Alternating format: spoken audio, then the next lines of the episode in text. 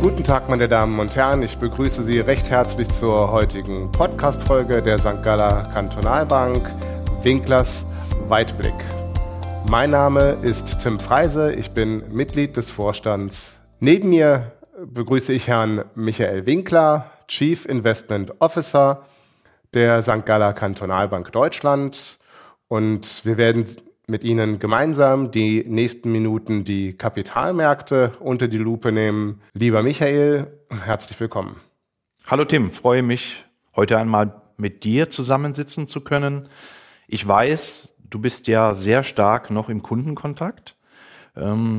Was beschäftigt denn deine Kunden zurzeit? Welche Fragen stellen sie dir? Was ist denn für die Kunden somit das Wichtigste, was wir in den nächsten Minuten besprechen sollten? Das wichtigste Thema äh, im Rahmen von der langfristigen Kapitalanlage äh, ist natürlich die Inflation, der Inflationsausgleich. Jetzt haben wir viel gehört, dass das, was wir augenblicklich erleben, äh, nur temporärer Natur ist. Doch die Stimmen mehren sich, dass wir eventuell doch etwas länger mit einer leicht erhöhten Inflation rechnen müssen. Wie ist denn deine Meinung, Michael? Also zum einen finde ich es immer sehr vorteilhaft, wenn wir über klare Fakten sprechen. Also beginnen wir. Wie sehen die Inflationsraten zurzeit denn aus? Die letzten Inflationsraten, die gemeldet worden sind, zum einen für die U S A, hatten einen Wert von sechs Komma zwei Prozent. Höchster Wert seit über dreißig Jahren. Für uns in Deutschland, wir sind inzwischen bei vier Komma fünf Prozent angekommen. Auch höchster Wert seit vielen Jahrzehnten. Das ist das eine, das Niveau. Das zweite dabei ist aber, wenn wir an den Jahresanfang zurückgehen und die Inflationsprognosen uns im Rückblick anschauen, was ist denn erwartet worden für dieses Jahr? Es sind natürlich auch aufgrund von Basiseffekten höhere Inflationsraten erwartet worden, ja. Aber wenn jemand gesagt hätte, dass wir im Herbst oder zum Jahresende in Deutschland deutlich über vier, in den U S A über sechs Prozent sind und das vielleicht noch nicht mal das Ende der Fahnenstange jetzt kurzfristig gewesen sein sollte, ich glaube, das hätte man am Jahresanfang in der Form nicht für möglich gehalten. Also die Inflationsraten haben momentan ein deutlich höheres Niveau erreicht als erwartet, bedingt natürlich durch den großen Anteil des Preisanstiegs bei Energie, also gerade Öl oder Erdgas und diese Dinge. Die Folge davon wird aber allerdings auch sein, und jetzt will ich nicht sagen, dass die Notenbanken uns etwas vorgaukeln, aber mit dem Ausdruck, das ist alles nur temporär.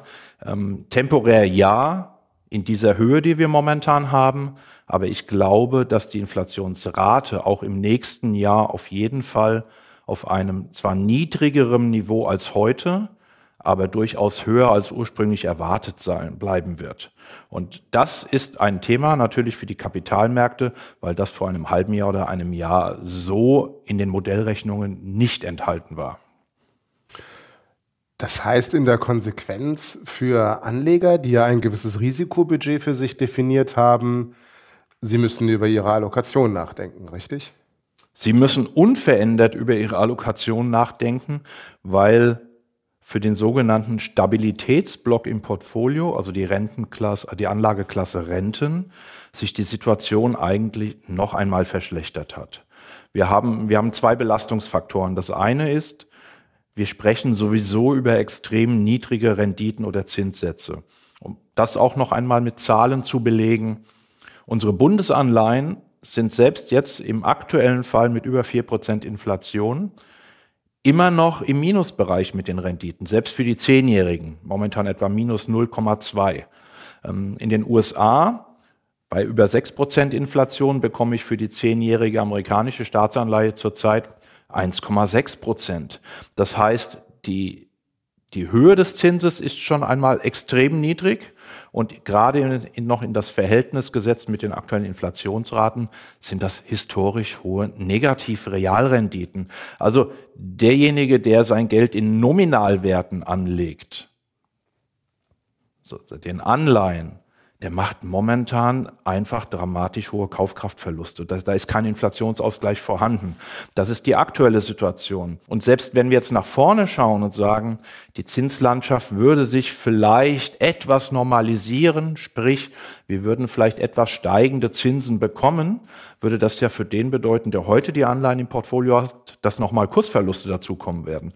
Also die Aussichten für die Anlageklasse Renten bleiben leider sehr bescheiden. Das heißt, für den konservativen Investor, der gerne in Renten investieren möchte oder der, der in Renten investieren muss, ist es im Moment, ich sag mal, die schlechteste aller Welten. Aber wenn die Zinsen steigen sollten, wird diese Anlageklasse perspektivisch dann auch wieder interessanter. Also relativ betrachtet interessanter ja, absolut betrachtet wahrscheinlich immer noch nicht.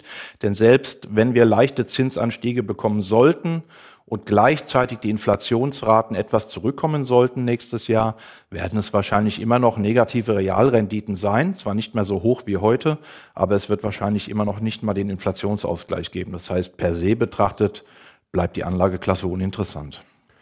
Was ist denn deine Empfehlung, was der konservative Investor dann stattdessen machen soll? Ja, auch das ist ein Thema, was uns jetzt ja schon seit längerem beschäftigt. Wir haben immer stärker den Aspekt der Sachwerte hervorgehoben, also Sachwerte bevorzugen gegenüber den Nominalwerten. Und unter Sachwerten verstehen wir zum einen grundsätzlich einmal das Immobilienthema. Das kennt der Deutsche ja sehr gut. Es ist aber auch das Thema der Unternehmensbeteiligung, also Anlageklasse Aktie. Und es gehört für uns auch Gold dazu. Vielleicht fangen wir mal mit dem von dir letztgenannten Gold an. Gold ist ja eine Krisenwährung, so sagt man ihm zumindest nach.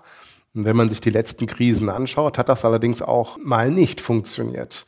Was stimmt dich denn jetzt positiv für Gold? Also zum einen hat Gold in diesem Jahr von seiner Kursentwicklung enttäuscht, das muss man schon sagen. Weil wir haben hohe Inflationsraten, wir haben hohe negative Realrenditen an den Rentenmärkten. Also ein sehr gutes Umfeld für Gold und Gold liegt dieses Jahr etwa plus minus null. Dazu da muss man aber berücksichtigen, Gold hat ähm, im Jahr zweitausendneunzehn und im Jahr zweitausendzwanzig jeweils zweistellig im Wert zugelegt. Also um das in Zahlen zu dokumentieren, von einem Ausgangsniveau von eintausendvierhundert Dollar für die Feinunze auf über zweitausend Dollar. Ähm, wir sind jetzt ja im Bereich immer um die zwischen achtzehnhundert und neunzehnhundert Dollar. Also in der Nähe der Höchststände, aber es ist momentan keine Dynamik da. Ich glaube, Gold verarbeitet immer noch diesen kräftigen Kursanstieg aus den beiden Vorjahren. Warum aber trotzdem Gold? Ja, weil wir das unserer Meinung nach das Problem haben, dass die Anleihen im Portfolio den Zweck der Krisenabsicherung nicht wirklich erfüllen können, aus den vorhin genannten Gründen.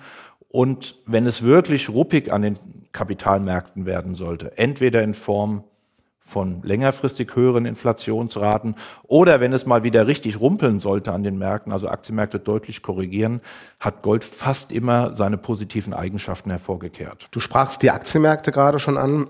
Wenn die Zinsen steigen sollten oder leicht steigen sollten, ist das ja rein mathematisch schlecht äh, für die Aktien, vor allen Dingen für Wachstumsaktien, weil der heutige Aktienkurs ja nichts anderes ist, zumindest rein von der Theorie her, als der Barwert der zukünftigen Gewinne. Wenn ich die jetzt mit einem höheren Zins diskontiere, bedeutet das, die Aktienpreise müssten fallen. Das betrifft natürlich vor allen Dingen die stark wachsenden Technologietitel, die in den vergangenen Monaten und Jahren die klaren Favoriten sind. Heißt das für dich in der Konsequenz, dass man jetzt auf andere Branchen setzen muss im Aktienmarkt? Also zum einen lautet die erste Antwort, lieber Tim, es kommt darauf an. Es kommt nämlich schon mal darauf an, was ist denn grundsätzlich der Grund für steigende Zinsen? Wenn steigende Zinsen herrschen sollten, weil wir eine sehr gute Konjunktur haben, mit stark steigenden Unternehmensergebnissen, wäre das sogar etwas Positives von den steigenden Zinsen.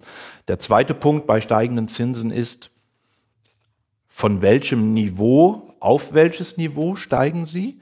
Also wenn jetzt unsere zehnjährige Bundesanleihe in ihrer Rendite von minus null Komma zwei Prozent auf ein halbes Prozent oder Richtung ein Prozent steigen sollte, dann ist das nicht unbedingt etwas, was jetzt wirklich besorgniserregend ist oder starke Auswirkungen hat.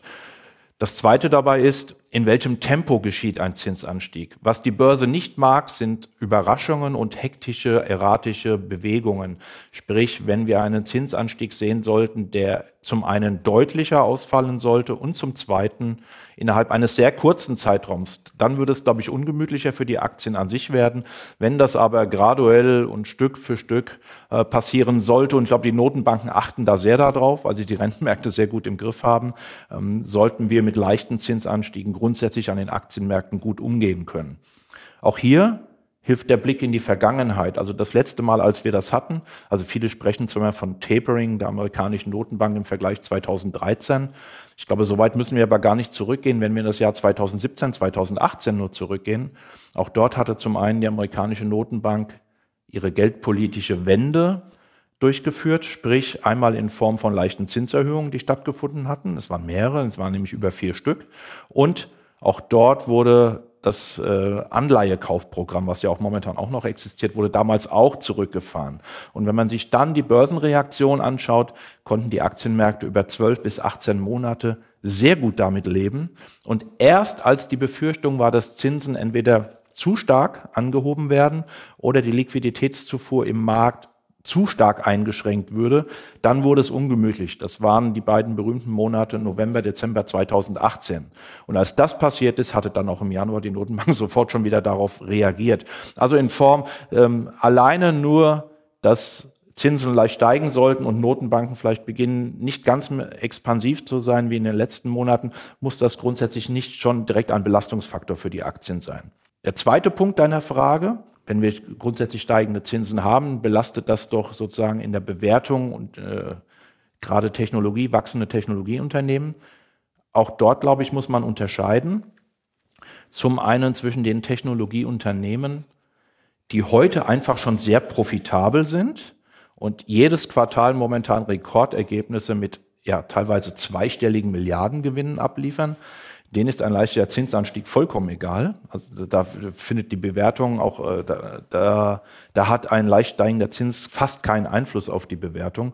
Im Gegenteil, für ihre Cash-Reserven wäre es sogar wahrscheinlich besser, wenn sie die etwas höher verzinslich anlegen könnten. Es trifft aber Technologieunternehmen oder Unternehmen, stark wachsende Unternehmen, bei denen, ich will nicht sagen, das Prinzip Hoffnung herrscht, aber bei denen Unternehmen, die heute noch nicht profitabel sind und erwartete Gewinne erst in einigen Jahren eintreten und die dann eventuell heute noch hoch bewertet sind mit hohen Kursgewinnverhältnissen. Diese Unternehmen würden von ihrem Charakter her mit einem steigenden Zinsumfeld eher ein Problem bekommen.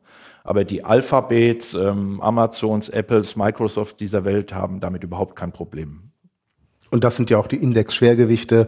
Insofern ist das auch wesentlicher für eine Betrachtung der Indizes. Dazu fällt mir auch direkt eins auf, wenn wir uns jetzt aus den letzten zwei Monaten die Börsenentwicklung anschauen, der Indizes. Wir, wir sprechen ja davon, gefühlt Rekordstände, ähm, DAX über sechzehntausend, auch der S und P hat wieder über zwanzig Prozent zugelegt. Wenn wir uns die neben dem reinen Indexstand in die Struktur der Indizes hineinschauen und uns die Entwicklung der letzten Wochen und Monate anschauen, fällt vor allem eins auf.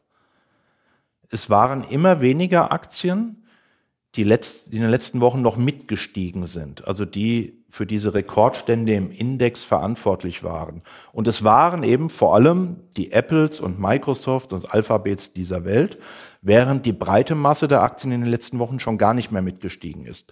Und dort sieht man dann schon, so auch in der Breite des Marktes, dass wenn es Ängste gibt oder Besorgnisse wegen möglicher Zinssteigerungen oder einer möglichen Konjunkturabkühlung jetzt im Winter wegen Corona, Chipmangel, Lieferkettenengpässen, dass viele Firmen mit ihren Aktienkursen schon deutlich am Korrigieren sind. Wir können es auch für den DAX ganz deutlich machen. Wenn wir uns die letzten drei Monate im DAX anschauen, sind wir relativ ruhig und stabil um die sechzehntausend Punkte Marke. Mal ein bisschen drüber, also das Hoch war bei sechzehntausenddreihundert, mal ein bisschen drunter. Also per Saldo ist in den letzten drei Monaten relativ wenig im Index an sich passiert. Und im DAX, der ja seit der Indexreform nicht mehr aus dreißig, sondern aus vierzig Unternehmen besteht, von diesen vierzig Unternehmen sind für die letzten drei Monate fast die Hälfte, nämlich sechzehn, deutlich im Minus. Also auch da kann eventuell der Blick nur auf den Indexstand ähm, täuschen, weil es viele, viele Unternehmen gibt, die dieses Rekordniveau im Index momentan gar nicht widerspiegeln.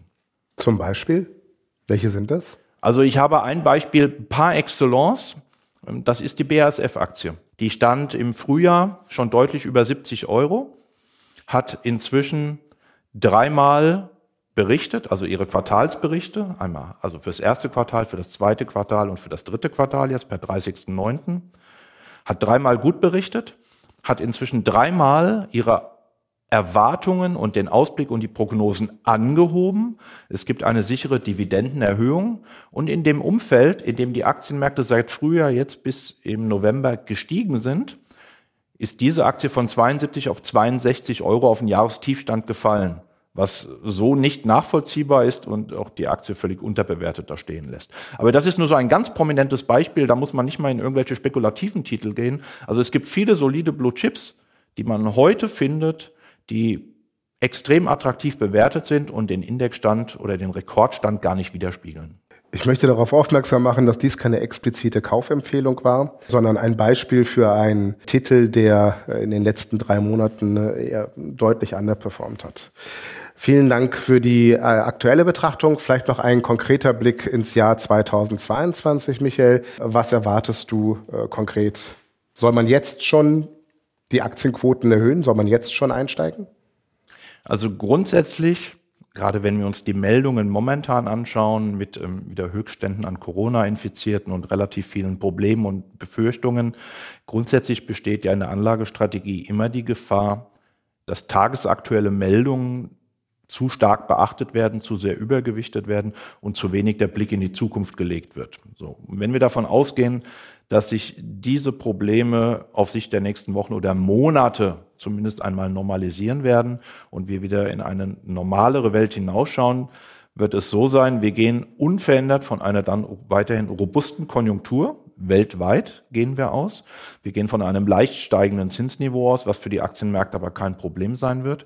Das heißt, wir werden weiterhin steigende Unternehmensgewinne sehen und dazu nur eine Anmerkung, das mögen viele in diesem Jahr so gar nicht mitbekommen haben.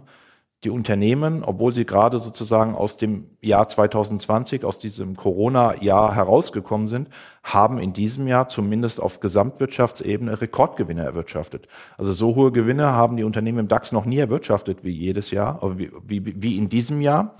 Und allein das zeigt, die sind gut aufgestellt, denen geht es gut in der Breite und denen wird es auch weiterhin gut gehen. Das heißt, wir werden auch im nächsten Frühjahr neben weiter steigenden Unternehmensergebnissen eine hervorragende Dividendensaison bekommen. Also wir hatten, also wir bekommen sehr viele gute, solide Aktien, Blue Chips mit Dividendenrenditen von drei, vier, fünf Prozent. Und das ist natürlich im Vergleich zum Rentenmarkt, wo in der Eurozone noch die Null oder ein Minus vorherrscht, extrem interessant. Und ein zweiter Punkt der Bewertung ist, weil man ja häufig sagt, laufen Aktienmärkte in eine Blase, sie sind sehr teuer bewertet. Wenn wir jetzt auf den DAX schauen, als Beispiel auch für die europäischen Aktienmärkte, das Kurs-Gewinn-Verhältnis im DAX, was aktuell etwa so bei fünfzehn liegt, und das ist definitiv nicht überbewertet oder teuer, mit leicht steigenden Gewinnen nächstes Jahr, wenn wir für nächstes Jahr ein Kurs-Gewinn-Verhältnis in dem Bereich zwischen vierzehn und fünfzehn haben, das ist einfach attraktiv. Und die Region Europa ist natürlich auch weiterhin deutlich günstiger bewertet als speziell der hochbewertete amerikanische Markt, der nach wie vor Kursgewinnverhältnisse von knapp zwanzig aufweisen wird. Dazu kommt auch, wenn wir uns momentan die Währungsentwicklung anschauen, also der Euro hat ja gegenüber dem Dollar in diesem Jahr doch über acht Prozent verloren. Wir sind ja momentan circa Euro-Dollar bei eins Komma zwölf. Der niedrige Dollar, sprich der hohe, Do- Entschuldigung, der niedrige Euro, sprich der hohe U S-Dollar-Kurs, wird gerade den exportorientierten Unternehmen in Europa nächstes Jahr sehr, sehr gute weltweite Gewinne einbringen. Also insofern glaube ich, die größte Gefahr für nächstes Jahr wird sein, nicht investiert zu sein. Und man sollte sich auch von zwischenzeitlichen Turbulenzen oder Korrekturen, die auch zu der Anlageklasse Aktien dazugehören, also nicht nervös machen lassen, sondern ganz im Gegenteil. solche Phasen, wie wir sie zum Beispiel jetzt im Monat September gesehen hatten, der gesamte September bis Anfang Oktober hatten wir vier Wochen lang fallende Aktienkurse. Sowas ist gut, sowas ist gesund. Und das sind solche Phasen, in denen auch dann eher aufgestockt werden. Prima. Michael, ganz herzlichen Dank für deinen, ich nenne es mal moderat positiven Ausblick in das Jahr zweitausendzweiundzwanzig. Das war ja meine letzte Folge Winklers Weitblick in diesem Jahr. Wir werden dann mit mir im neuen Jahr wieder starten. Aber wenn ich richtig informiert bin, wird es noch eine weitere Podcast-Folge von unserer Sankt Galler Kantonalbank in diesem Jahr geben, die danach ausgestrahlt werden wird. Kennst du denn schon das Thema? Ja, ich möchte Ihnen äh, den äh, kommenden Podcast, verehrte Zuhörer, äh, nahelegen. Dort stellen wir eine Einrichtung vor, die wir im Rahmen unserer Weihnachtsspende äh, unterstützen. Es ist uns wichtig, karitative, wohltätige Einrichtungen äh, zu unterstützen, um einen positiven Beitrag für unsere Gesellschaft zu leisten. Und äh, hören Sie doch einfach rein, was genau das ist, was diese äh, Einrichtung vorhat und worum es dort genau geht. Herzlichen Dank für Ihre Aufmerksamkeit bei diesem Podcast und ich wünsche Ihnen eine schöne und besinnliche Vorweihnachtszeit. Auf Wiedersehen.